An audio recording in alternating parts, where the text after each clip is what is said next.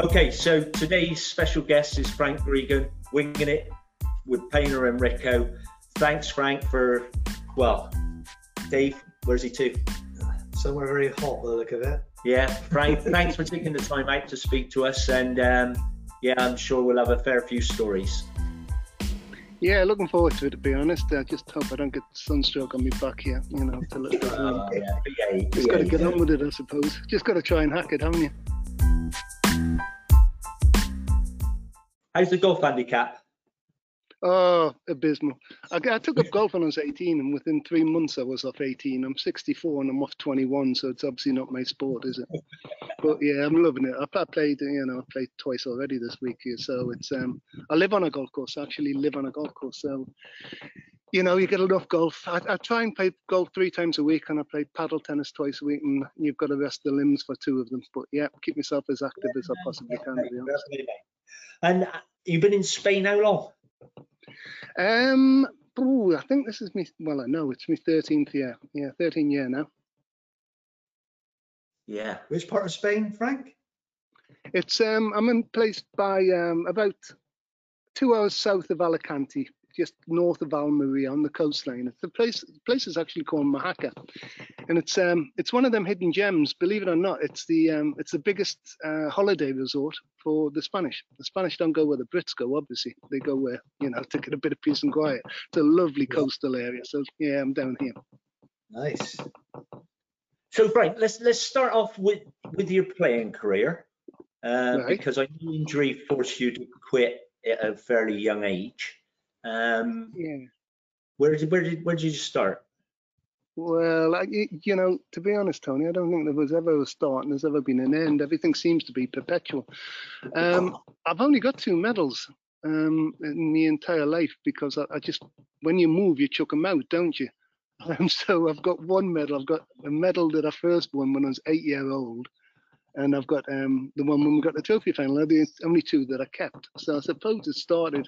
If I won a medal at eight, um, I must have started around about then. But it was just such a different time in them days, you know. Um, these days, parents run their kids around everywhere. I mean, most of my mates, the parents didn't even have cars. You know, it was um, a case of if you wanted to, to do anything, if you were playing for the school, you had to get a bus if you were away from home. You know, jump on the council buses.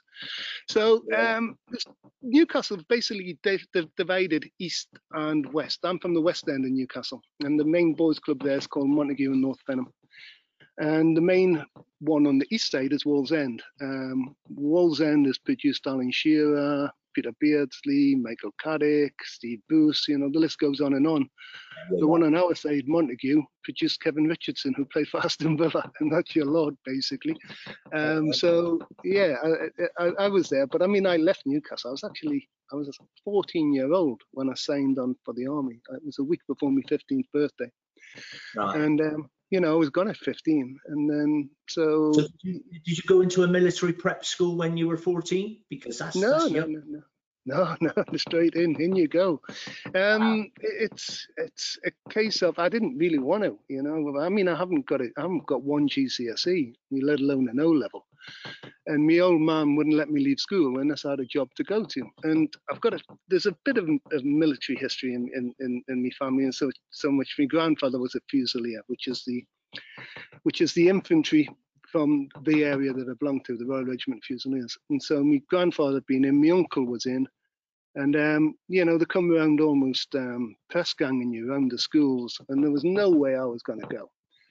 Um, but you know, they're very, very persuasive, and how they managed to con me was um, when I was, I, I'm from the generation that took the 11 plus, and um, only the Catholics used to take it because the Protestants, the CV schools had stopped. So I was, um, I was like number two and three in my class at primary school. I was always right up there at the top. But I went to a CV, um, uh, CV school on a council estate in Newcastle. You know, so people weren't the brightest without being unkind. Then I took this 11 plus, and I was up against kids who'd been at Catholic schools where you know it was much stricter and the regime was much much harder. And I, I flunked it, absolutely failed 11 plus, and everybody thought I was swinging it because I wanted to stay with me mates, but I wasn't. I absolutely bombed. And my mother went um, down to the civic centre and kicked up hell. You know, he couldn't have failed it. He's really intelligent, but I had, I'd absolutely flunked. But they gave me a place at a technical school, which is on the other side of Newcastle. And I used to have to get up in your school uniform, wear shorts, you know, at 11 year old at senior school, carrying a briefcase, changed buses in the city centre. That lasted really well. You know, I got kicked out of there after six months and I was back with my mates in comprehensive school. And but when I was at that um, Catholic school, uh, Catholic school, they made you learn a musical instrument, and I could play the trombone. So that's how the army suckered me in. They said you can be a bandsman, you don't have to be a soldier. And so I signed up. I believed them, and um, you've got to do six weeks infantry training before you join the band. And lo and behold, at the end of my six weeks training, they pulled me in and said, You're not joining the band. I said, I am. He said, Stand in the corner, stand to attention, tell me when you don't want to be a bandsman. That was the end of my musical career. I could have been Paul McCartney if that hadn't happened. Who knows? But that was it.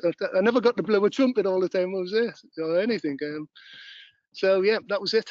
I think you know when you're talking football, my career comes in two parts really. Um, it's there's two direct lanes, and one was scouting, and one was managing, and the um, they're both in tandem and they were both as important as the other. But uh, scouting was what really got me on the ladder, I think, because um, my first ever gig was I was Newcastle's Australia scout.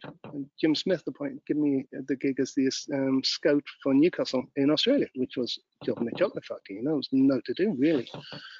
Um, the paradox is the first time I ever saw Nigel Spink. I think the only time I saw Nigel Spink play in England national, because I don't think he played anymore, was in Australia for Sydney, uh, in, in, Sydney for England against Australia. They won 1 0. And, um, you know, about 20 years later, I signed him. And then when I got the sack, he took over from me. So, you know, sort of like went full circle, really. But I come back from Australia and then um, on the scouting side, Jim Smith had left and Ossie Ardiles had took over at Newcastle. And so Jim Smith then gave me, I've got a gig at Portsmouth um, with, on right, the scouting so, staff. Sorry, in. sorry to yeah. in. Jim Smith great character?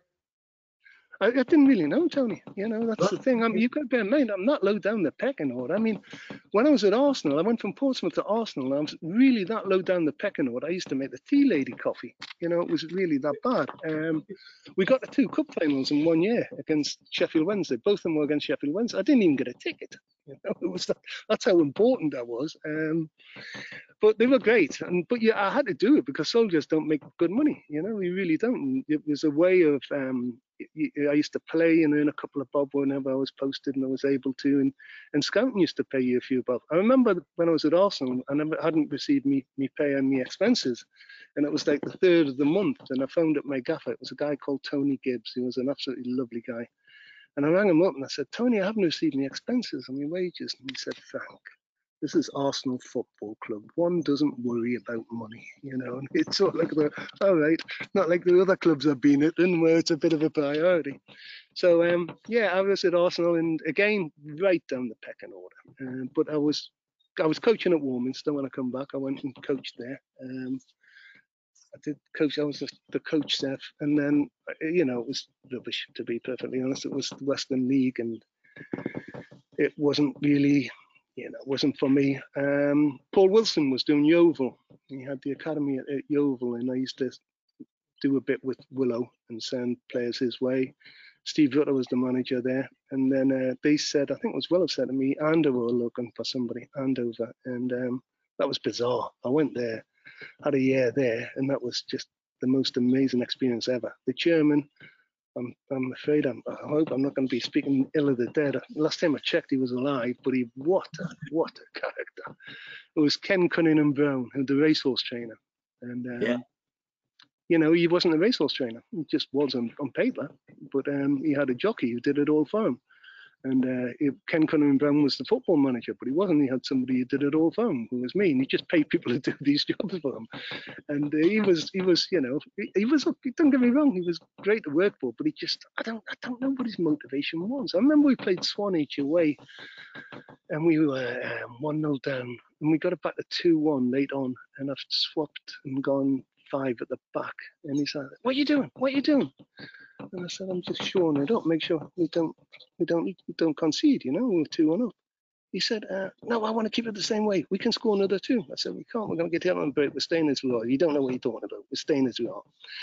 Anyway, he gets off the park, and afterwards he said to me, I don't care what happens. I just want to be in charge. And I thought, oh, good God, okay. Um, so it was a bizarre situation. I lasted one season there. Uh, we won promotion um, to the Sun League, and they never took it because they didn't want to step up, didn't want to go to the next level. You only played two games of any significance, and they were both against Wimborne, home and away, because they were the, the, the bee's knees at the time. They'd been winning the FA Vase, etc. And we lost both of them. It was two games that mattered. We lost both of them to, to Wimborne. But I enjoyed it. You know, it was good fun. And um, from, So from Andover, after? Where did you go after Andover? Andover was Forest Green, straight from Andover to Forest Green. Um, and I, I, I, I, you see, I was seeing all these. Remember, I'm, I'm still coming out the army, and I'm thinking I'm still in the army. I'm still serving. I've still got about three years to do, but I'm looking one step ahead, and I'm thinking of me, me career after the army, and I'm thinking I'm going down the scouting route and um, on the coaching route. And so I'm doing my badges. I'm doing the UEFA license. So I hate to say it, but I was just at the clubs to be able to fill out my logbooks, you know, get my modules in as you do. and so the next one was Forest Green Rovers, and I never saw it as anything else but a place to go and do my training sessions and get my logbook signed off. And you know, you you made a one four nil on the Saturday, but I'd be practicing a five man defence and centre backs can't leave the funnel and things like that, just because that's the module I had to do. You know, the players are looking at you. What are you doing this for? Um, but yeah, it was it. Forest Green was a the, the start was really really bizarre. I mean, it was um, again you you always at a higher level than me. I mean, you know, I, I remember you. I remember both of you. I used to read Payner's novel, um, novels, Payner's columns in the in the in the Bristol Post, the, the Greening or whatever it was. I used to have a good Classic. chuckle, and you were Classics, Yeah, Frank. yeah, yeah. And you were Bath City at the time. You were the gaffer at Bath City vicar. So you were always above us, you know, and um, you wouldn't believe the, the difference in levels between that City and Forest Green at that juncture. I mean, the, the void was absolutely huge. I mean, I even after I'd got it sorted, you know, and we were doing quite well, and I turned it round and the, the project, I became fully committed and realized that this was where my future lay. I remember we played your pre-season, you were conference, and we were we just won the Midland division of the Southern League, and you beat with two 0 at home. And I remember, I remember, I was watching. I watched how you warmed up. I watched how you conducted yourself in dugout, how you conducted yourself at half time, how you what you said to the players at the end. I was stood. I was in the team meeting at the end. You had them in a circle. I was at the back. You didn't notice me. Was I listened to every word. And you, you learn. You learn, up, and that's what I did. I learned from other people, and I think you know, I don't, I don't mind admitting it. I think that's what you had to do. You you have to be a sponge. You have to take on board things from everybody because everybody, you know, at that juncture knew more than I did, and it, I was it was a learning curve, and I was having to learn quickly. I'm a firm believer, Frank. All, all football coaches and managers are, are thieves. You know, we, we Mm. pinch stuff off of other people and adapt it to suit the players that we got and the way we work and everything else. And um, you know, but that that journey started for you in 1994. Was Trevor the chairman then? He was, yeah. Um, Trevor was the Trevor House. chairman. I mean, I, I applied for the job, and I think there was a short list of eight, and I must have been number eight on the short list. I had absolutely no chance. It was almost a given. People knew it was going to be Brian Godfrey. Um, and I'm, I interviewed quite well, and I think a lot of credit has to go to. It was Colin Peake was the secretary at the time, and ironically, as time went on, mine and Colin's relationship soured massively. But it's only now I realise how much he did for the club and how much he did for me when I was there, you know, and you appreciate that. But it was Colin Peake, I think, who had done the research on me. He'd spoke to Arsenal, you know, and Arsenal had given me a glowing reference despite me making tea for the tea lady. And I think that's from it really, you know, they sort of like said, um, yeah, okay, you know, um, we, we'll take a chance. And, you know, it, was, it was, it wasn't as well run as Andover, you know, Andover, was a better run club, had better facilities, better training facilities. It was, um, it was a, it was a heck of a mountain to climb. You looked at from the bottom and you thought, flipping heck. And the players that you inherited, some great lads, some absolutely fantastic lads, but football and ability, I probably had five or six, and that was about it. You know, I had the likes of um, I had Unders, Phil Underhill played for me. He was, um, you know, just lacked inches, didn't he? That's all it. We all. we, um, was- we've, had quite a few, we've had quite a few of our ex-players on this podcast. We've had Yeah. Matt, Yeah. who Hmm. highly of you. Um, Right. well, obviously Phil Underhill, Stevie- Forrest, Dave Meehill, Steve Winter, Stevie Winter, you know, they Oh, were Wince. highly Wince- Gary Smart. Gary Smart. Yeah, I mean, yeah, I mean, without exaggeration, Tony, you must be in the same boat. You, you, you see, players remember you as a manager, obviously, what they forget is you literally have managed hundreds of players. We must have had hundreds. I've definitely had hundreds of players in my time, you know. And some of them will always hate you, some of them will always, you know, like you, and, and things that you think are not really that important are the end of the world to the player because you're handling perhaps I don't know 18, 20 players, and you you th- you make a throwaway comment to one of them. You know, it's it sits in their brain. And of- all the players you mentioned there, the one that was an absolute nightmare was Wince, Steve Winder. Um, I, I, he really was a nightmare. I liked him. I really liked the kid. I used to play a lot of golf with him. I, I tried all sorts, you know, to try because I honestly believe Wynn should have got back in the game. He should have been back in the pro game. And obviously that would benefit Forest Green because we'd sell him and we could we always needed the money. So I tried fair, everything with him. I tried he was- everything with him. yeah. When was in Frank, he was Mm. on about his desire, didn't he? He did say that. He wished he had more desire to get where he wanted to be, but he just didn't have it. And I think he regretted that when Yeah. he come in for his chat. He never held anything. Well, none, they've all spoke highly of you. Yeah. Everyone we've had in it on the, the podcast. But he, he regretted the way he left you at Forest Green. He definitely Yeah, I know. I've, I've, I've, had, I've had that conversation with him. So I've had a conversation with him since. And, you know, don't get me wrong, I now know where he was and what place he was in. And I fully understand his position now. But at the time I didn't. I was in the dark. Now I know where he's coming from. I can I can understand that, you know. And uh, he's grown up. He's turned into a smashing smashing bloke now, isn't he? He's a proper mature man. And, you know, he, he may says all the right things. The last conversation I had with him was really amicable. You know, he's a smashing lad. And um, But you'll always get some little not like you fall out with there's there's one on no names no patrol who absolutely slaughters me to every man. And um it wasn't my fault it was Boris. But you can't say that can you? It's Boris. Boris got me in so much bother. Boris didn't fancy this kid and he really could play. He really could play this lad. And um he got me goals and Boris said oh I told this he's please don't and I think it was just because Boris wanted more game time.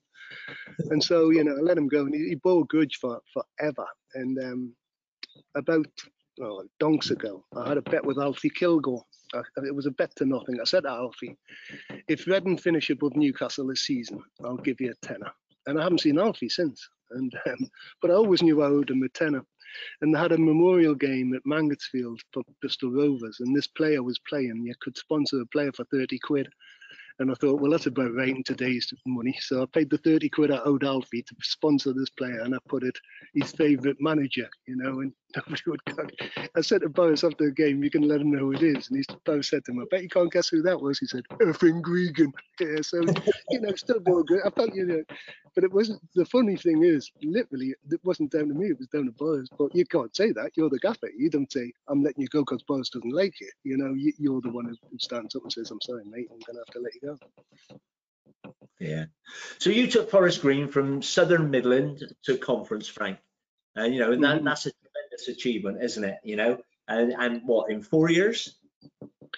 Uh, yeah, I think so. Yeah. Um, yeah, we got promoted the third year in. Um, the first year was really, really tough um, because it was, I had, like I said, I just didn't have any players. I had unders who could play. I had Richard Ford, he was all right, but Fordy head in. I mean, Fordy could not pass a ball without chipping it. And I used to say to him, will you just roll it along the floor? And he used to have to chip everything.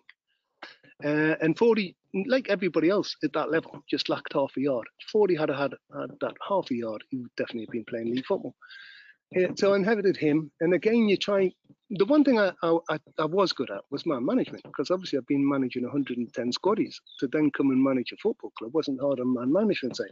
So again, I, I bombed Fordy, and with the you know the delib- deliberate intention of signing him back. I just bombed him so that he could see, you know, he really was at rock bottom. Then I've signed him back on again a month later and made him play of the season. I tried everything to get Fordy, to get the best out of him, but it was just, you know, just too difficult. I just couldn't do it. Uh, but he could play, really could play Fordy. There's a kid called Gary Marshall. Who um, had won the FA Youth Cup with Coventry. He was a good player. Andy Hoskins, who went on to score lots of goals at um, Gloucester. He could play. So I had a few. I had about five or six, but the rest just were not Southern League players, and that's why they were always around the bottom of the table. And so you you know you've just got to keep building and building and get better every year, haven't you? That's all you can try and do. So who do you bring in? Um, I tell you, one of the most important people I brought in was a guy called Robbie Baston. He was a is- was a Scotty. I'd done co- coaching courses with with Robbie, and he um he, he'd gone on, he kicked on. He, he was a major. He'd become commissioned, and he, he was a member of the Army FA and held you know loads of posts. And he used to get me soldiers. He used to get me the best the best Scotties. And I signed a guy called John Scott in the middle of the park, who was absolutely phenomenal, absolutely brilliant player. Uh, he had been at Middlesbrough when he was younger, and when Middlesbrough closed down, he come in did a great job. I mean, I got um, Jasper Baden Maynard, you know Nicky Maynard, the Bristol City boy, his dad. He come in, he played up top for me, um, and a huge, huge influential figure around about that time was Tommy Callan. When Tommy Callan come in, um, Tommy was brilliant because Tommy knew that Gloucester area like the back of his hand. He's a Cheltenham lad, Tommy. Um, and he, he recommended a left back to me. And I went to watch this left back, and he was superb. And I come back and I said, "Whoa! I tell you what, Tom, that's a gem. You found an absolute gem. We're having him." And he said, "Didn't play." So what do you mean he didn't? He said he didn't play. I said, "We don't care. The left back that did play, we're having that left back that did play." And it was Alex Sykes. It was Alex Sykes that played, and you know, I fell across him. And I mean, Sykes, he was a great player. You know, absolute superb player. Um, always they're, they're working together at Cinderford now. Alex and, and Tommy. Alex is running Oh. running side at Cinderford, and Tommy's helping him out because I spoke to Tommy beginning of the week.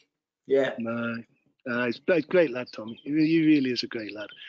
I mean, um, I remember when he left, he, he went and he, he joined um, Clevedon. He was at Clevedon and he rang me up and uh, he'd missed training because Sally had give give birth. I mean, he's got about 400 kids, I think, Tommy. But um, Sally's it's about five or something. And Sally had give birth and Faya found him um, quarter of a week's wages or something. And he was absolutely raging. And he said, You know the difference between you and him? You know the difference? I said, No, Tommy. Difference between you and him is you would have sent flowers. He's he's, he's famed me, you know, and um, he, he- he's probably yeah, he couldn't take to, to, to that kind of management, Tommy. You didn't you didn't handle Tommy. You didn't treat Tommy as a kid, you know. He's um, you had to be you had to be sensible around Tommy. Uh, we we we had a falling out, and Trevor Horsley brought us back together. He took me around his house and we sat down and we thrashed it out, you know. And I always got on well with Tommy after that moment. You know, we we're both strong characters, and I think it had to come to a head. And when it did, you know, we we, we sort of kissed and made up, and got all the time in the world for Tommy. Smashing for. One, one thing, um, say Frank, is um, a few of the lads that have been in here said about the training. Is it Mm. running at the hill uh, at Forest Green, and then whoever was the worst trainer, you made him run off and get a menu for you at the local Chinese for your for your takeaway. No, no it, yeah, it's uh, that's a true story. I was still in the army, so I used to run up the hill with them because it was an absolute doddle for me. So I used to take them down the bottom of the hill and run them up. But as I got lazier, I just used to send them down and pick up the Chinese takeaway. And um, what they didn't realise is they come in with menus that they'd had in their cars for weeks, you know. But I used to stay in and date the corner of the menus before I went to China, so I knew who was skiving and who wasn't. Exactly the same if they were suspended. You know, if you were suspended, um, I used to take them away in the car about six mile away from the ground on match day and drop them off and just say, get yourself back, make sure you run. But what they didn't know, they used to all think that that that that sort of like outwitted me. I used to send the director to pick them up. The director used to say, don't tell Frank, don't tell Frank. And it was me who'd send them, you know, and they all thought that they'd got one over on me, you know. It was, just a you know, just, it was just a game. yeah, it was a bit of fun, and of course they loved it. You know, it was um, yeah, it was good. I, I had I had an absolute ball there, and um, you have bad things, but you learn. You like what you just said there, Rico. You've got to be a sponge. You've got to learn off others. I mean, I remember the worst time. Uh, there was a couple of bad times. I remember we got beat six two at home at Newport on my first game, uh, my first season, and that's the only time in 13 years as a manager I've ever conceded six. One of my teams conceded six. It never happened again, and I learned from that. And I remember we we Cheltenham and Gloucester were the big boys in, in our area. And what you've got to remember is there is no league club between Bristol and Walsall. And you've got like the Cheltenham Echo, you've got the Gloucester Citizen, they're daily papers and they need stories. And luck would have it, Forest Green drew Cheltenham in the FA Cup, and on the same day, Gloucester drew Cinderford. And of course, the two big boys were meant to smash them. And we beat Cheltenham 3 0, and Cinderford won at Gloucester. And that set up a tie between us and Cinderford in the next round. And um, we lost that in the replay. And I remember I really felt low after it. You and I thought, well, I've got to get something from this game. You know, you're lying there and think, I've got to get something out of it. And I ended up saying Smudge. I was saying Chrissy Smith and Bradley Thomas, who both, you know, Brad's went on to play conference football. Smudge has obviously had a great career before that anyway. But Smudge has, you know, been a mate for life. You know, Smudge is one of my best mates whenever I'm home. You know, I always make a point, him and Oggy, we always meet up and we have a few beers. So you always take the positives out of, of out of the downside, don't you? Yeah, yeah, yeah, and you've you've got to, haven't you? You know, Mm. There is always some positives. And you know, somebody said to me just recently, would I go back in? And I said, well, I miss the banter and I miss I miss the winning and losing. And they said to me, why why do you miss the losing? I said because you learn so much about yourself and the players when you when you lose. And and and for me, it was always right. How can I make this better? You know, we've lost. Mm. How can I make this better for the players and and- for you know for my own peace of mind? And I think I Mm. think that's Frank. Yeah. Yeah. But that's the kind of character you are. The other side of that is the um, the lettuce, you know, the, the, the spinach that wilts. And, um, you know, I'm not hanging shit on him because he's one of my best mate, but Smudge is a classic case. I mean, Smudge took over as a gaffer, I remember, and um, he got bid at home. He said, that's it, that's it. I'm never, ever doing this again. I never want to be the gaffer. I always want to be number two. And it is, some people can, you know, some people can, can take it and learn from it and live with it, and others, it just gets too much but I don't care who you are. We all, the, the, the no feeling in the world like being a manager after you've lost on a Sunday morning. It's the most depressing thing ever, you know. You need something to book you up, and like you just said there, you analyze and you look at the reasons why you lost it, and you try and take some positives, and you're really just trying to cheer yourself up half the time, aren't you? You you met you mentioned Oggy Paul Hunt. Mm, yeah. He was a great signing for you, surely. Well, yeah, I mean, just phenomenal footballer. I mean, he had um, he'd been in the Swindon squad that won promotion to the Premier League. He didn't play, but he was at Wembley Yeah. there. He got Wembley with them, and uh, he got released just because he had, you know, he had a bit of an attitude, Oggy, I suppose. But it was a great attitude, you know. He was just funny, you know. He's just, but you, you couldn't, you shouldn't ever take Oggy seriously, and you know, obviously. The likes of Ossie Ardiles and Glenn Hoddle, who he was playing for then, did. And I had at Andover when I was at Andover. That's why I had him. He started with Ken Cunningham Brown brought him in, the racehorse trainer, because he had the money to bring him in. And so I'd worked with him there. And then when he moved to Cirencester, I picked him up from Cirencester and he come and he played with me at Forest Green. And he was, you know, there's no doubt about it. He was the best player I ever signed. He was the best player by by a long way, you know. And I've signed England internationals, England under 21, some really good players, but nobody could match Oggy when he was right. Unfortunately, he did his ACL um, against, uh, I think it was Kidderminster. I remember we kicked off. We'd gone one 0 down. We kicked off, and literally it was like you know you see Billy's boots in the comic. Kicked off, give it a and he just ran past the entire team and scored. And then um, it was the following week he did his ACL, and uh, he really struggled to come back after that.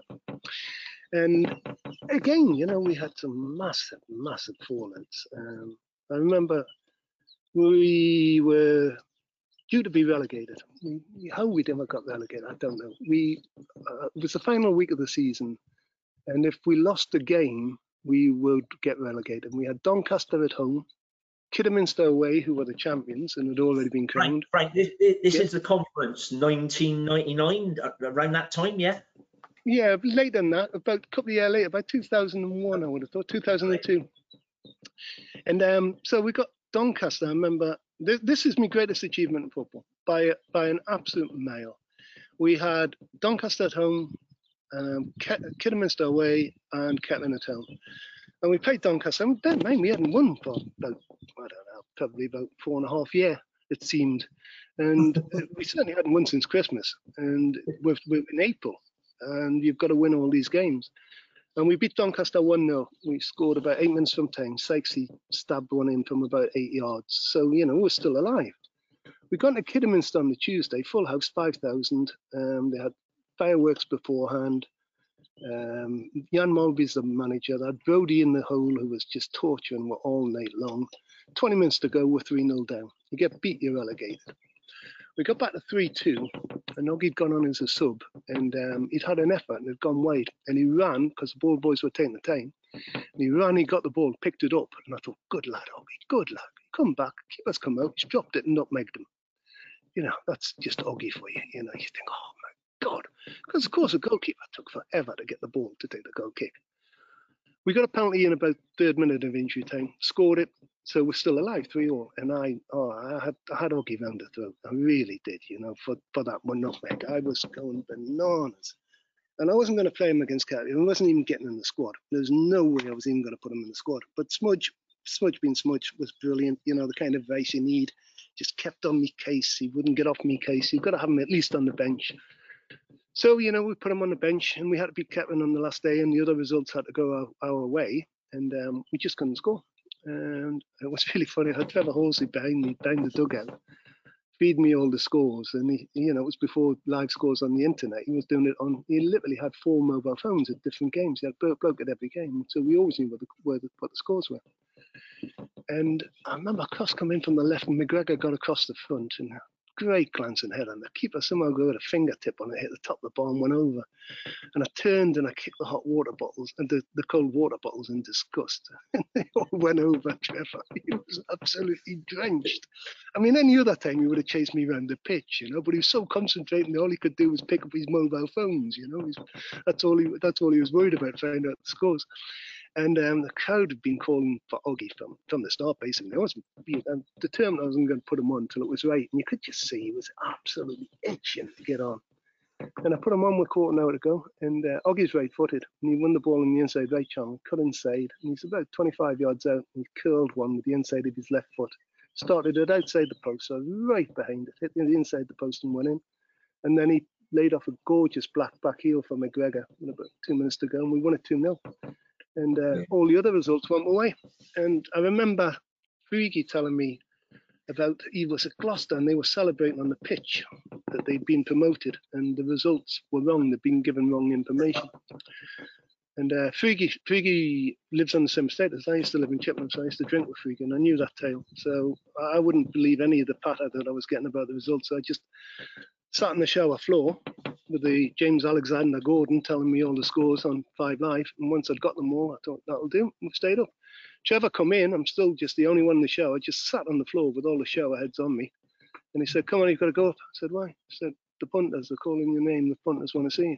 I said, "Get away, Trevor. If we had got beat, they'd have pitchfork and torches." You know. And he just said, "Come on, you know, grow a pair. You know, it's football, isn't it?" You know. And it was. You know, it would have been. You know, yourself. So you go out there and you take all the you take all the, the plaudits and all the applause, but you know if the result hadn't gone your way, they would have been on your back. And, but that's what football is, isn't it? Yeah, It certainly is. yeah, it is. So obviously that was your biggest ambition. Your trip to Wembley. Yeah, that was all my fault. You never lost that game. Like, you know, it's another one that you, you've you've got to hold your hands up and say, I got it wrong. Totally and absolutely got it wrong. Um, you wouldn't believe the style that we did it in. We stayed up, I think, three days beforehand. We trained at um, the Metropolitan Police Ground at Hendon, which was immaculate. Uh, we stayed in uh, the hotel that all the cup final team stayed at. We had all the fanciest suits, all the roses, everything. And the occasion just got, you know, I just let the occasion take over. I should have just had them in tracksuits rock up an hour and a half before the game as normal and got it over and then put your fancy suits on and do what you did. But we arrived three hours early, took in the crowds over 20,000 there and it, we just we just let it get let the occasion get on top of it and it was a schoolboy hour on my behalf and um, in hindsight I mean even the top pros they they treat that day the FA Cup mm. final different. Yeah. So why wouldn't a non-league team really? Because it is a special. Usually, it's a one-off occasion, a lifelong ambition for any sort of footballer, in it, to play at Wembley. I mean, I wasn't yeah. lucky enough to play there, but I really wish I had the chance. And if I had lost, I would have probably gutted. But now looking back, I said, you know what? What a fantastic time we had. We had the suits. We played at this immaculate training ground. All the lads were there. That's the memories a lot of people will take from that. Yeah, you know, definitely. yeah. Hurts, yeah, no, I, Yeah. No, I agree, Payne. But you know, the thing is, that's not my job. You know, I'm not there to entertain them. I'm there to win football matches, and I haven't done it. And you've sometimes you've just got to hold your hand up. And I mean, I, played Shuttlewood ahead of Perrin, um, and again, you learn all the time. From my Warminster days, when I was at Warminster, I had Shuttlewood as a goalkeeper, and he was, you know, playing in the Western League. He was absolute class. And at the other end, it was a um, a Wiltshire Cup competition. There was Perrin, Steve Perrin for Westbury and um, both of them played conference football. I mean, Pawkes played England C in the end, you know. So I took both of them from that level and took them up. Uh, and I remember we had a penalty shootout when Warminster played Westbury in that Wiltshire Cup thing. And uh, I said to all the Warminster players, I said, look, just hit the target. Don't change your mind, drill it and hit the target. You get no complaints from me. And they did. And Pawkes saved every one. And, you know, that sort of like sticks in your memory. And Pawkes had played in the semi-final against St. Albans because um, because uh, Shuttlewood was injured. And so Pawkes had played. Uh, we'd drawn the first leg 1 1. We scored after about 12 seconds. Um, we got a penalty, and I was absolutely raging at the at the referee because he didn't send the keeper off. Uh, he brought McGregor down. McGregor was walking it into an empty net, and he didn't send him off because it was 12 seconds in. And uh, you, have got the same referee for the second leg. So we're drawing one each. But we're confident you got them back now at place. You're going to beat them. Be no bother. Next thing you know, you're 2 0 down after 20 minutes. You think, oh, God, here we go. We managed to get one back before half time. Uh, Sykesy again just stabbed one in from close range. That's the great thing about Sykesy. Everybody thinks he was this fantastic winger. He wasn't. He was just absolutely alive in the box. The amount of goals he got from midfield was awesome. So um, he got one back for me. And then at half time, I got them in. And, you know, sometimes you don't have to say anything. You know, there's so much at stake. And you, you, you can just make them feel worse. And I remember, you know, we're just getting towels on their necks and cooling them down and getting a bit of treatment. And they're all looking at me for some sage advice or something. And I didn't say anything, just kept quiet. And then just before they went back out, I said, all right, here we go let me put this scenario past you. I want you to imagine it's pre-season, and I'm about to say to you, right, guys, will you take this scenario? You're at home in the semi-final of the FA Trophy. You're two-one down at half-time against a club a division below you. Who thinks you wouldn't have took that? And who thinks you're not capable of beating these? And uh, it seemed to do the trick. Know, there were different sides second half, and we just ran right, you know. And um, Pudge, Ian Hedges, I signed him again. I signed Pudge when he played against Bath, and he scored an absolute screamer against me. Cummins cut inside off the right, hit it with his left foot past Shuttlewood. I thought, what a good player he is. Gets his goals. Never scored a goal. But we he's got the uh, different punch. That's what I'm saying. Yeah, yeah. He, he should have scored, I, I thought, what a good player, what a good footballer. But he was a great defender for me. But he scored. He scored in that semi-final. That was, I think, the only goal he ever got for Forest Green. And um, and Smarty got the winner. Smarty would have to get the winner, wouldn't he? Um, uh, you just have to get the video to show it on the coach. Have you ever seen that goal he scored for Bristol Rovers against Bristol City? no, no one else. You, have, you haven't seen it for a fortnight. Yeah, and Smarty got the winner. So yeah, and then yeah, it, but it, it, was great. It was fantastic, and to get there was an achievement. But I still would have liked to win the game more than anything else. But they were good times, good lads, good players. Um, the final itself, you know, McGregor had a great chance early on. And all he had to do was just open his body up and put it on his right peg. And he, he'd have the whole goal to hit. But McGregor's McGregor, his right foot's a his swinger. He kept it on his left side and the keeper narrowed down the angle. He saved it. Then Boris had a sort of like one on one with the keeper. I'd come outside the box and, you know, Boris is normal, heart the size of a peanut. Couldn't wait to get out of it, and uh, it didn't happen. But um, yeah, but Boris, Boris played. Boris did a great job for me at Forest Green. It was so funny when I said, I, I mean, Boris is another one. He's a great mate. You know, he, there was only five footballers I invited to my daughter's wedding, and Boris was one of them. Um, and he he um he was just so funny. He, he, I signed him from Rushden and Diamonds, and he was costing me an arm and a leg. He was costing the club an arm and a leg. And he signed his contract, and as soon as he signed his contract, he said, um, Right then, what I can do for you, Frank, is if you're struggling, you need somebody to hold the ball up in the last 10 minutes, I can do a job. I said, I'm sorry, mate. You're going to be running the channels. You know, you're going to be running the channels all day long, and you're going to be getting goals. And in fairness, he did. He did a great job. For him. You know, um, he, he scored goals every time we played that though, Boris, didn't he, Dave oh, Mayhew? Yeah, yeah, and he was such an intelligent footballer.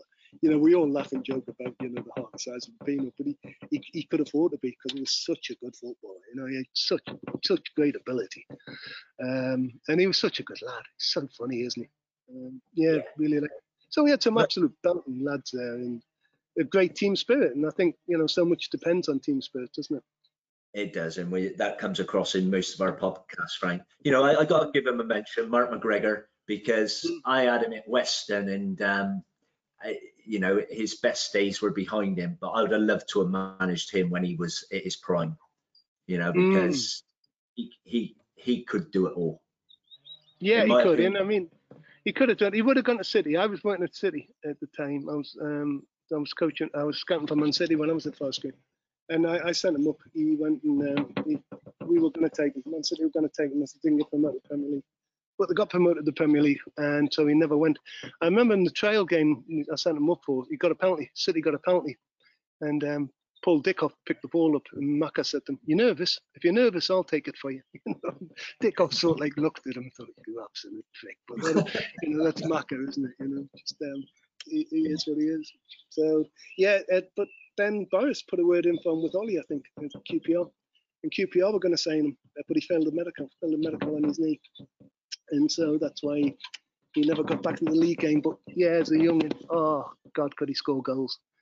Um, the trouble is, though, it was um, old bull and young bull, him and Oggy. You know, I'd actually come to blows on the park one day. You know, the old Kieran Dyer and Bowyer, Lee Bowyer routine. They they come to blows, so you know it was difficult. But eventually, I think they both got on all right now.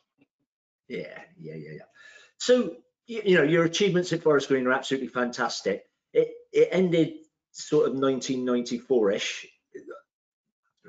What what happened there, Frank? No, it ended. Um, it was 2001, I think. Um, was it? Oh, right. started, started. started Got me yeah, stats wrong. That's Rico. No, I started in 94 and I finished, I think, about 2001. What started then is uh, I started to sign the wrong caliber of player. Um, I um, I was I just thought I had to take the next level, and I had to take to win promotion. I was going to have to get you know Premier uh, League players on the way down. You know, and I was signing the likes of we signed Tony Daly, um, Nigel Spink. And Nigel Spink was probably the worst signing because Billy Clark just couldn't get on with him. And you know, Billy, Billy doesn't stand fools. And he, he said to me, you know, if you want me to keep playing centre half, you better swap keepers because you know I just can't play behind, I can't play in front of him. And um, he struggled with the back. He struggled with the back pass. I think the back pass, you know, the the feet. He struggled with that. And um, don't get me wrong, he was all right in the dressing room and that, but I, I was playing a few more than a few bob. I'm spending quite a bit of money on a goalkeeper who wasn't playing. And Daly and Tony Daly, great lad, work his socks off for you, but they're different mentalities. They're pros, you know. The game finishes, switch off, they're, they're, they're, done with it. Whereas your local lads, like we just talked about, your poachers of that, they're making, you know, the best of every ounce they've got. I mean, the classic example is Mike Kilgour. I mean, Killer, not mainly telling this because it's true. Killer probably had less ability than players every time we went out in the park, you know, touch, technique, everything else. But Killer was never, ever less than a 7 out of 10. He was just colossal, absolutely colossal. Uh, he was just the most consistent player I ever worked with. And he's brave as could be. He's the only guy I've ever seen lying on the floor after he's made a tackle trying to put ahead of him. You know, he, he was that kind of guy. Whereas the others, when you're bringing them in, Dennis Bailey sounds great, scored a hat trick at Old Trafford the year, a couple of years before I signed him. But again, you know, it's, it's just it's an occupation. You know, it's not it's not a love like it is for a lot of non-league players. Tend to be a different breed. They tend to really love what they're doing. You know, you wouldn't be getting at home with home at three o'clock in the morning after a away trip to Dover and then starting work as a painter and decorator at seven unless you loved it and they really are in love with the game. And I think that was the difference. I just signed the wrong caliber players. I should have concentrated again. Local boys using that corridor between Bristol uh, up to Walsall and just nurturing the best talent from there. And uh, that's what went wrong. I just went down the wrong path. Yeah, yeah. It's, it's easy to do as well, especially when you're striving to be better, isn't it? You know. Oh yeah, absolutely. Mm. So you had a brief spell at Aberystwyth and then ended up at Weston Super and, and, and did exactly the same sort of job as you did at Forest Green, you know, took the clubs through promotions. Tell us a little bit about that, Frank. Yeah, Aberystwyth was great fun. I mean, Aberystwyth was, um, was unbelievable. Um, it was how I ended up there. Well, I know how I ended up there. It was, again, you've got to bear in mind, when I left um, Forest Green, I didn't go to Aberystwyth, I went to Man City. Um, I got I got the sack on the Sunday, and I got a phone call on the Monday from Joe Royle because I was do, was work, working part time for City, covering all the non-league scene for them, basically just recommendations on players that I saw. And he phoned me up, and Joe Royle he said to me, you know, look, you'll never be a manager until you've got the sack and you've lost an FA Cup semi-final. And I said, well, I'm never going to lose an FA Cup semi-final. He said, you mean you know, an FA Trophy semi-final in your case? He said, but it's your lucky day. And I felt like saying, well, I've just been sacked this night. He said, Lil Fuccillo has just been appointed Luton manager. You can have Lil's job. So um, I, I, went full time at City on the scouting. There was just me, John Hurst, who used to play with, with Joe Royle at Everton, and a guy called Steve Thompson, who used to be the old Sheffield United manager. We were the three full time scouts. So I was at Man City for about about 18 months, I think, um, before I took on the Aberystwyth job. And it was the end of the season. We got relegated. Um, uh, oh, one story I must tell you about that when we got relegated. We're playing Arsenal at home, and um, live on Sky on the Monday, and the gaffer comes in with a team sheet, and he said, if we don't beat these here, we'll never beat them. He left out the Spain, you know, Henry wasn't playing, Vieira wasn't playing, Adams wasn't playing. But the Arsenal squad's so good, you know, they're replacing Henry with Bergkamp, you know, Wiltord, these kind of players. Uh, but before the game, I'm in the tunnel. I'm looking down the tunnel, and there where the old perspex stuck at Maine Road, with the you know the gap in the middle for the technical area. And Arsene Wenger's in there talking to Adi Harris. You remember Adi Harris? Used to play yeah, for Trowbridge and Gloucester, little ginger boy. Yeah, and it's like them white rabbit moments. You know, you you seen a white rabbit. You've been working too hard, and I was driving too much. And you sort of like rub your eye. You think, what, what, what's he doing talking to Arsene Wenger? And I looked again, oh, it's definitely Adi. And um, so I started to walk up to him. I got distracted. Somebody talking to me. And, uh, you know, it didn't happen. Next time I looked up, he'd gone. And I was driving home. I, I phoned Smudge up because Smudge was managing Cinderford, I think. He took over Cinderford. And I said, I've just seen Adi Harris Main He said, I've told you you're driving too far. You're doing too much work. I said, he was he was talking to Arsene Wenger. I said, yeah, whatever. I'll get the psychiatrist lined up for you next week or something. And uh, anyway, but an hour later he rang me up and he said, he was there. His boy was the ball boy. His boy was a mascot rather for Arsenal. But, you know, it absolutely cracked me up. But we got beat 4 0. We're 4 0 down at half time in a game that we were meant to win. And we got relegated. And the gaffer went out with the chairman. The chairman was Bernstein. Remember who took over as chairman of the FA? Yeah. And give give the gaffer assurances that everything was all right for, for the season to come. That was the Thursday night. So everything's hunky dory. And then, um, you know, John Hurst went to the Caribbean on a cruise. Everybody's flying off, see it pre-season. Everybody's happy. And I'm at home watching Sky Sports News, and it rolls across the bottom. Joe Royle sacked, Kevin Keegan appointed, just out of the blue. Here we go. And of course, Kevin Keegan come in, and he, he sacked everybody. He Just got rid of the entire team. Uh, you know, you're talking Willie Donachie was the assistant. Uh, John Hurst went.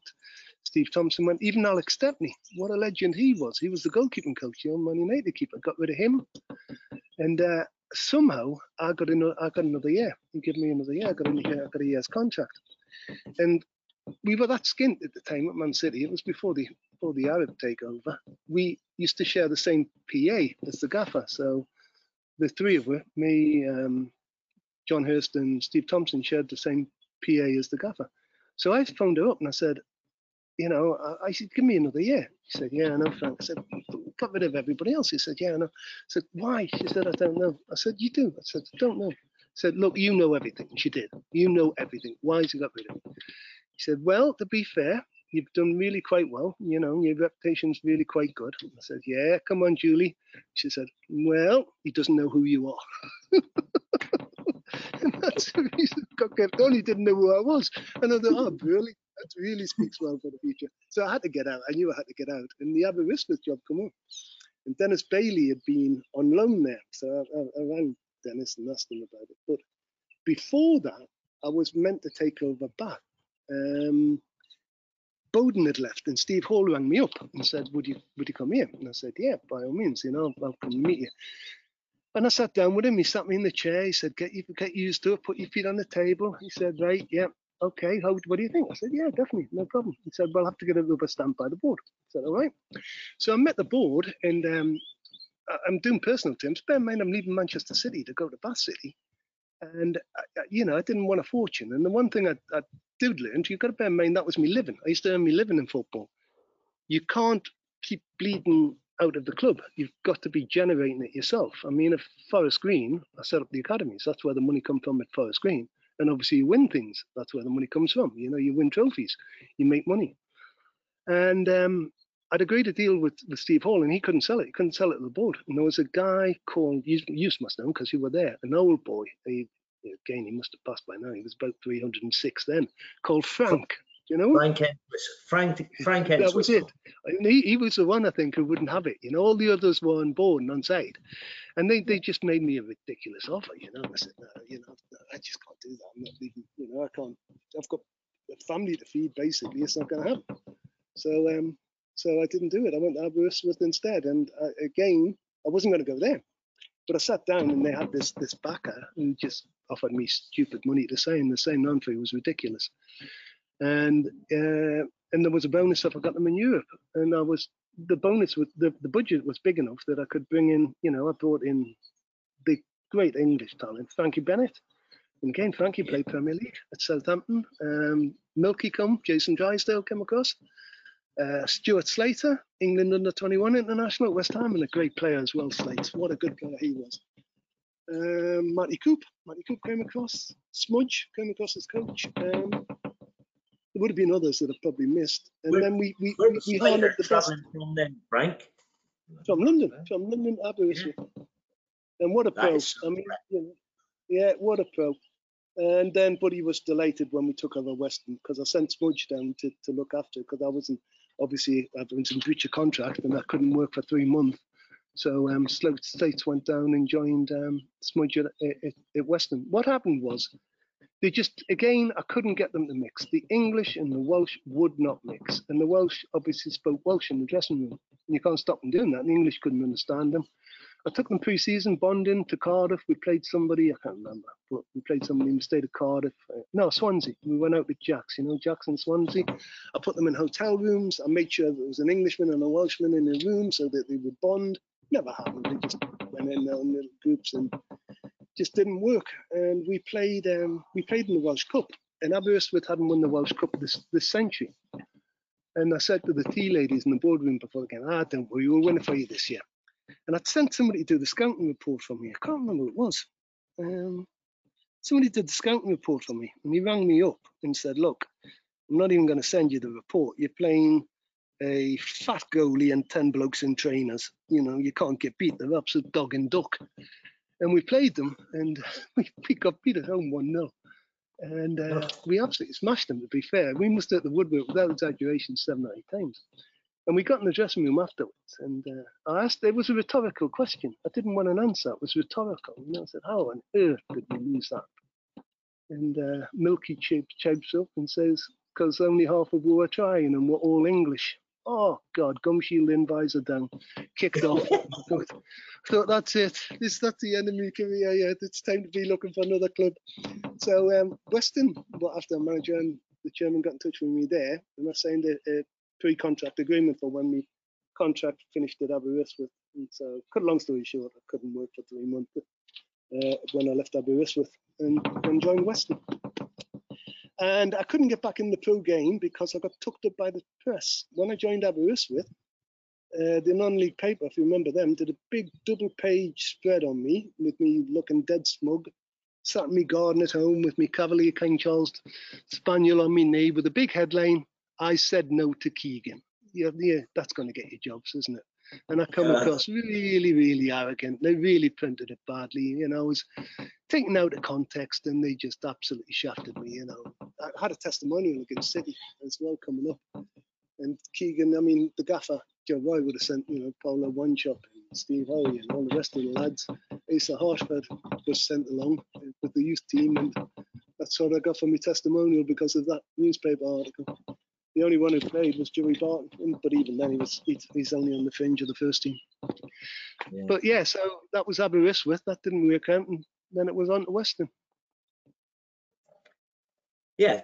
So again, took them from Southern Prem into into the conference, and and again, looking in from the outside, great great spirit uh, with with some good players.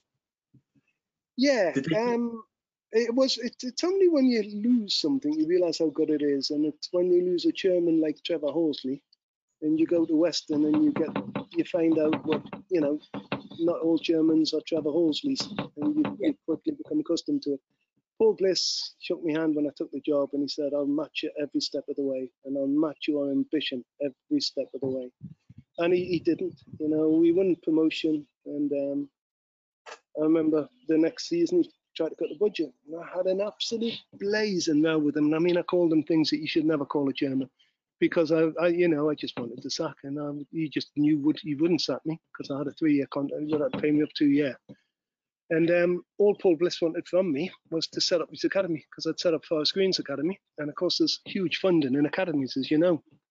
Yeah. And that's all he really wanted me for. And um, you know, the budget was was just not sufficient for me to do what I wanted to do. And Weston is such a huge town. If somebody got a hold of it, I know people every Saturday you see them in their droves getting in the cars and heading north up that motorway to go and watch City or Rovers. You know, they should have their own support. And if you if you got a hold of them, you could do it. And people say, no, it would never happen. It would happen. You know, it happened at Green. I remember we used to have 93 when I was first manager. I remember I had 93 for League Cup tie watching.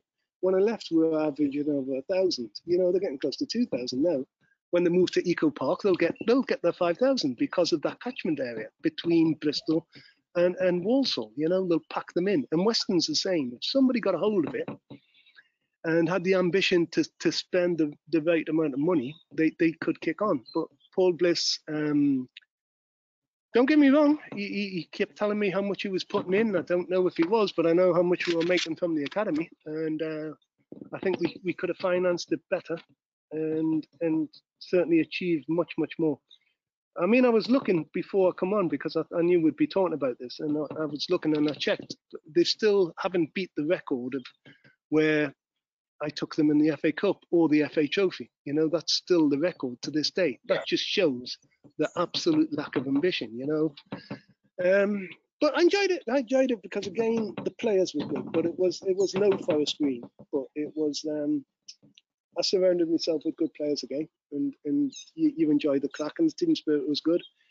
But me me interest was starting to wane. I was starting to get jaded. It's like any job, you know. It's a bit like when I was in the army. I was getting just, I was getting sick of the same routine, time in, time out, and you think we're not going anywhere. I haven't got the budget to go anywhere. You know, we're not going to go anywhere with this club. And I just, I really did just take the Mickey. I was, I put myself on gardening leave. I put Smudge in charge, and um, Smudge was running it, and I was just in the background. But again, Chairman wouldn't do anything because I was running his academy. And all he wanted from me never stopped. Give me the business plan. Give me the business plan. I want to see the business plan for the academy. And eventually, you know, it's, it's called intellectual rights. You sign off on that and you lose all rights to it. And I did, you know, I, so basically, that's the legacy I've got is the two academies at Forest Green and Weston. They're both absolutely thriving and they've kicked on massively since I was there. Absolutely, you know, enormously. I'm really pleased that they have. But you know, every manager that's been in after me at Weston has, has suffered the same. I'm sure that you had exactly the same experience. Yeah, I, I, I didn't follow in. I followed followed Gary Owers in, but yeah, it, it was a it was a difficult difficult club to to to manage to, to progress. No, I hate the contradiction, Tony, because I'm sure you've done the research. You didn't. You followed me, and Gary was in in the caretaker capacity because again I was in the hut. I was on gardening leave. Yeah, Gary was. I was actually the gaffer then. Gary was in. Uh, um, it, Gary's another one I installed because once you got sick of getting beat, so um, Gary come in. I didn't know that, Frank. Yeah, Gary was in in the caretaker capacity, and what happened was um, I was meant to be on the interview board and I was going to make sure that Gary got the job. And it was Gary himself who said he didn't want me on it, and uh, consequently the board went for you because um, you, you, obviously come across better on the interview than Gary did. And Gary was Gary was you know, totally been shafted, and, and he hadn't. You know, straightforward interview procedures. We won back-to-back promotions, but there were, there were fiddle promotions. The first one was Pucker. We won it at Clevedon, which is obviously local derby. Jody Bevan scored. That's another one Boris was always honoured at me about. I mean, oh, get rid of Jody, get rid of Jody. The kids, he gets 25 goals a season, you know? They're coming off his backside. He doesn't know what he's doing. But he, he Jody's just a goal machine, you know? He just scores goals. But Boris just, I don't know. If they scored more goals than Boris, he didn't like them. Um, but, That's about right. Um, and maybe he, he, you know Jody got the winner there, and that I, signed Dave Lee, and that was another another one of those where you signed a mate for life. You know, I get on great with Dave, um, and I still see Dave now. You know, and he's a he's a good pal. He did well. He came in as my number two. I had him. We had some fun. We we got promoted to the Conference South as it was because we'd won the mid the Southern Division. Then they restructured and you had to get in the top 12 and we'd had a great cup run. Um, we got the second round, and we were had Northampton away. And again, you learn from your experiences. So I decided this time there wasn't going to be any hotels, there wasn't going to be any fancy suits. We're just going there. We're stopping at a service station for lunch and treat it as normal. And the Daily Mail did a, a feature before the game on the two squads. And um, the Northampton squad, it cost half a million to put together. And the Weston-super-Mare squad was four and a half million you know, transfers that they'd been involved in. I mean, you had Slater was the majority of that at 1.5 million, but you had Mark McKeever at half a million, you know, uh, Lee Jarman, Milky, was Milky there? Probably. You know, we had really, we had players who'd been around, and we were by far and away the first 25 minutes the better side, and we just didn't score. And I thought, you know, it'll come, it'll come. And then they got a corner, and uh, they won the they won the header, it was the first header. wasn't like a goal man scramble. And we, it was the days. I'm still a great believer on one on each post. McKeever was on the near post, and he stuck his hand out, and nobody saw that. Nobody saw it. The crowd didn't appeal, the players didn't appeal, and the linesman stuck his flag up and gave a penalty. And McKeever got sent off, and um, that was it. We got beat 4-1, got done. Um, and so then we had to finish in the top 12, but the season seemed to go flat, and we just weren't doing it. We we're losing games we shouldn't be losing, and and again, you know, the players just seemed not interested. It wasn't a proper promotion. They didn't want to know really, and it's hard getting them motivated for it. So, following Weston, um, mm. did were you involved in any, anything else after that, Frank? Football no, wise? No, no, no. I um, I oh yeah, I had Mangotsfield, didn't I? I went to Mang. Oh, what a mistake that was. Um, again, you, you, I just wanted to you know, the, new season was starting and I didn't have a club. And I thought, you know, I, I met mate Richardson and, you know, just give me the pat that he gives everybody.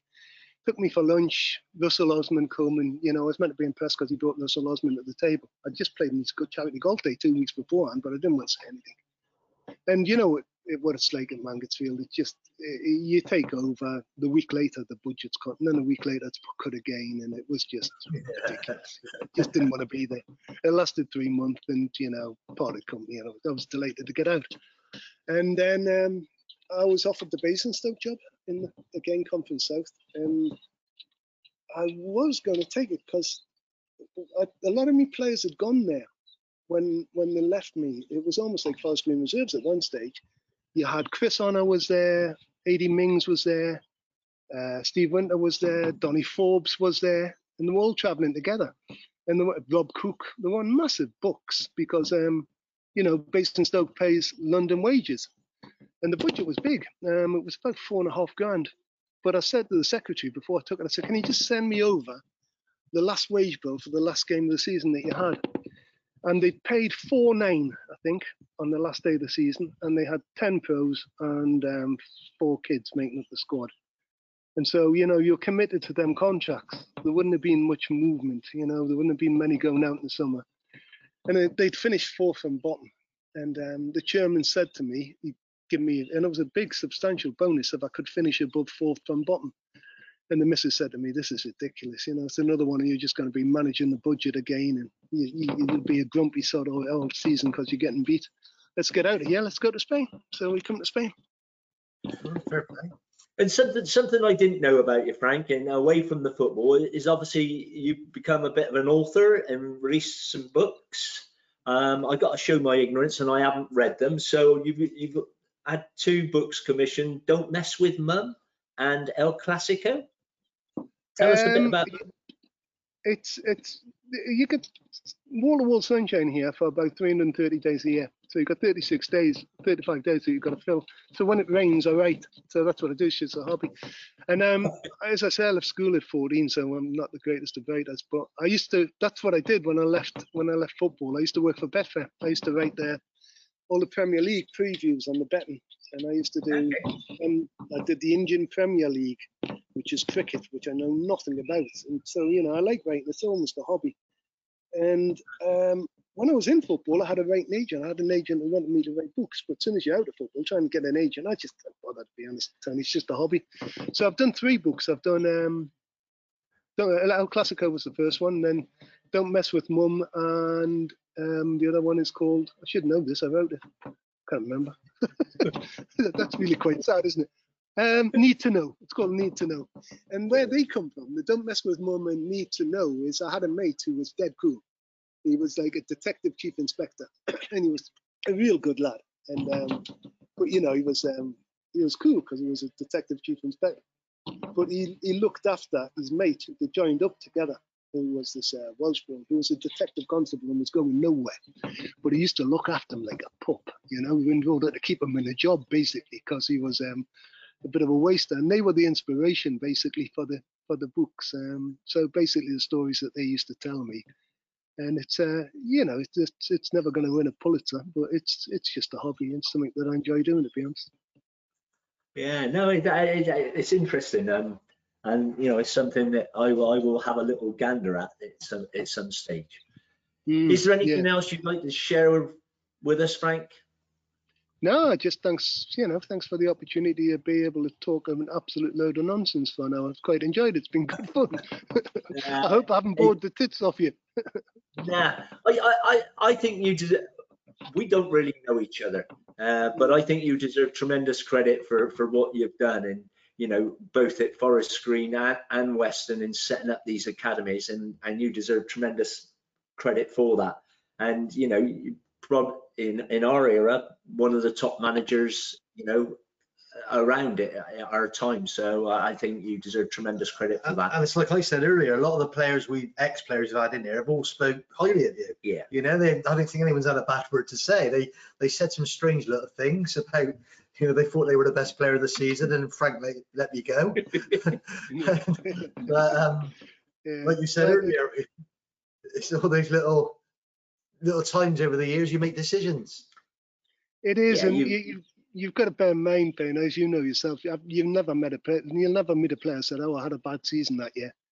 You know, No. you never ever meet them. Do you? The, one of the worst ones that, that I remember was Billy Clark when I fell out with Billy because Billy's a good mate, and we did fall out when I let him go. And I haven't spoken to him since. I haven't seen him, you know. And I wouldn't, I wouldn't hesitate to shake his hand because I've got greatest respect for Billy. But we were all arguing over corners of all things because I was swinging them in. He wanted me to swing them out. And um, I said, Billy, you haven't scored a goal season. You know, he said, because you keep swinging the corners in. He said, I'm telling you to swing them out. I would have got 10 goals if you had a swing them out. You know? you think, yeah. And uh, you, you, again, you, you, you end up, you, you, you, you fall out over ridiculous little things. I remember um, like Grantley, Grantley Dix. I mean, I used to really like Grantley. He was a great kid. But I remember we were training. I just signed Pudge, and um, obviously Pudge and, and were good mates. And we we're training. We're in the gym at first. We had our own gym by this stage. We'd really moved on, but a, a bit of a state of the art gym inside. And we've got the music on, and Grantley's working, and he's shouting, and he's, you know, he's been Grantley, he's bang up for it. And I remember watching him. I thought, God, he's not going to feature this season. He's hardly going to be in. He's going to be a, a squad player, a fringe player. That. And he'd done so well for me the year before. He played left centre back in the game against Merthyr, which was absolute critical. And he played left centre back. And I remember before he went on, I, I didn't even want to say to him something. I walked up to him. I was going to say something. He said, "I'm not let you down." I said, "What?" He said, "I'm not let you down." And he didn't. He was superb. And yet you had to let him go because I, I just knew he wasn't going to be figuring much. And so um, I'd had Paul McLaughlin in that day. Macca was a great player, know I love Macca, but I had to let him go. And Macca said, for God's sake, he said, why didn't you just pick up the phone? He said, he made me do the walk of shame. I've come in here, all the staff, office staff Now I'm getting the boot, and I've just had the walk of shame. Why didn't you just pick the phone up and tell me? So the next day, I picked the phone up and told Grantley I didn't need him. And apparently, Grantley's telling everybody that I, I, got rid of him on the phone. I didn't call him in. You think I can't win this one, can I? I'm getting beat all ends up. You, know, you, just, you can never win. You, have got no chance. You know, it's, it's the way it is, I suppose. But um, yeah, uh, the, the, you, Boris always says, you know, you, it, you're never ever going to leave on good terms. If you're leaving on good terms, you're false. You know, you've done it. You've done it wrong because the player should want to stay, and you should want him to go. You know, that's how it really should be. If, if a player is leaving, you know, you're doing something wrong at the club if he wants to leave. I think. Yeah, you you don't get many that you, know you shake hands with Joe, you know your play best playing days are behind you because players don't want to hear that. You know, I've got as a when I was coming to the end of my playing days, I didn't want to hear that I was finished. So yeah, you're dead right, Frank, on that. Yeah. I think the only one who ever wanted to leave me was Bookie, Steve Book. He was the only one who uh, I tried to persuade him to stay, but he wanted to go because um, he was stepping up a level. He was going to Charlton, and Bookie was a he was a um, was a football league goalkeeper all day, wasn't he? All day long, he would have been a football league goalkeeper, and he deserved the chance, and we flogged him. And then, as I say, I had the choice of um, Perrin or Shuttlewood to replace him, but I actually went for Moggy for some strange reason. I don't know why. I went for Moggy. Uh, but Moggy never quite worked out. He was a good pro, you know, Moggy. Of course, you had him. But I'll never yeah. forget, we had, we had Nick Hendy. You remember Sven? Um, yeah. Sven, how Sven never played football league is beyond me. He was at Chelsea with Dave Lean and got released, but he was colossal uh, for me as a centre back. But he got injured, um, really seriously injured, and had, had to stop playing. But he, um, we were playing Cambridge City first game of season when we got promoted, and it was Moggy's first game. And um, Sven had put shaving foam in Moggy's gloves before he went to go out, because that's Sven, you know, he's daft as a brush. And oh, Moggy, I, I, I saw it, and I, I, I, couldn't believe what I was seeing. And he never blinked, Moggy. He just took his hands out of the gloves, went over, got his towel out, just wiped them down, picked up his spare pair of gloves, and walked out. Never even mentioned it and um, you know, and I, I, I, I, absolutely adored him, and I thought he was a great keeper. And then I remember as I was saying it to some, and probably Nick Hendy, I was saying, you know what, a good keeper. And Nick Hendy said, yeah, just wait until you see him under the floodlights. And so, wait, until, wait until they turn the lights on, you'll be getting a new keeper. Uh, brilliant. Oh, he, he will argue with that one. Yeah, oh, definitely, and quite rightly so. And, and again, he's another absolute gentleman, is he? He's a top man. Some great goalkeepers in the area. So Stuart Jones, you know, I had Stuart Jones at Weston. I mean, what a tremendous goalkeeper he was as well. Um, um Shuttlewood, Book. We were blessed with goalkeepers, weren't we? You know, there, there was we were never struggling. Having said that, Steve Cottle lent me one when I was at Aberystwyth. We got beat 5 0 in the cup, and he was responsible for six of them. Um, yeah, one of them jobs. But no, we had some great goalkeepers, didn't we?